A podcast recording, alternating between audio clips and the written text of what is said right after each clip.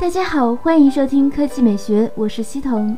日前，京东方第6代 AMOLED 柔性屏生产线正式在绵阳开工建设。据悉，该项目计划总投资465亿元，预计在2019年第3季度实现量产。据了解，这是全球第3条 AMOLED 柔性屏生产线项目，主要应用为智能手机、可穿戴设备、车载显示屏、VR、AR 等领域。玻璃基板尺寸为1500毫米乘1850毫米。每年可以实现高端柔性显示面板约1亿片。今年6月份，京东方柔性显示屏已经开始小批量投产，主要面向穿戴、AR、VR 等小尺寸产品。根据此前 IHS 公布的最新数据，2016年第3季度，中国内地面板厂商出货的 AMOLED 手机面板首次突破了100万块，达到了140万。当季度，全球 AMOLED 手机面板规模达到了1.0亿块。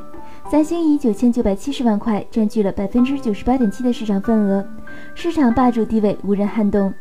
中国厂商份额虽少，但是增长很快，第2季度还只有95万块，环比增幅接近50%，和辉光电、天马微电子、国显光电目前是中国 AMOLED 面板的3大巨头。第2条新闻来看 HTC。早在3个月前就传出了 HTC Ocean 概念机的消息，超窄边框无按钮设计十分惊艳，而实际机型预计有3款，分别叫做 Ocean Master、Ocean Note、Ocean Smart， 其中一个应该是新一代旗舰。HTC 日前已经发出公告，将在1月27日发布新机，最新情报显示可能就是 Ocean Note， 旗舰级地位，农历春节前开卖。而在明年第1季度 ，HTC 还会有另外2款新机，分别隶属于 One 系列、Desire 系列。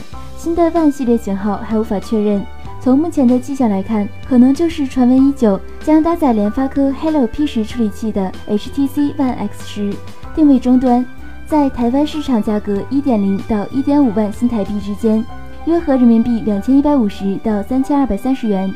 Desire 系列新机可能是 Desire 828的后续产品。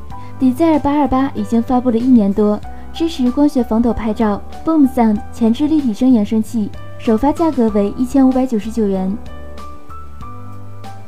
科技美学微信公众号的新闻：高通又被罚60亿，但中国手机厂商却不敢笑。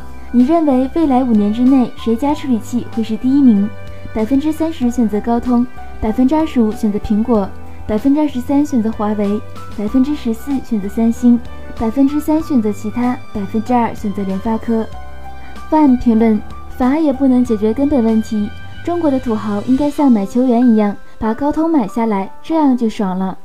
王继忠评论：高通的做法的确有问题，收取的费用过高。虽然国内的厂商碍于销量，不得不签署协议，但是事实上代价实在太大，不然华为、小米也不会自己研发芯片。寻找光的光评论：这么大额的研发经费，足以说明华为重视创新研发的程度，成为国内第一也是理所当然。潘子们往往是一叶障目，只会一味的抹黑，跪舔美爹韩爹，看不到国内优秀厂商进取创新的态度以及取得的成果。Low 加随心评论：高通几乎垄断了通讯专利，除非专利到期，不然其他厂商很难翻身。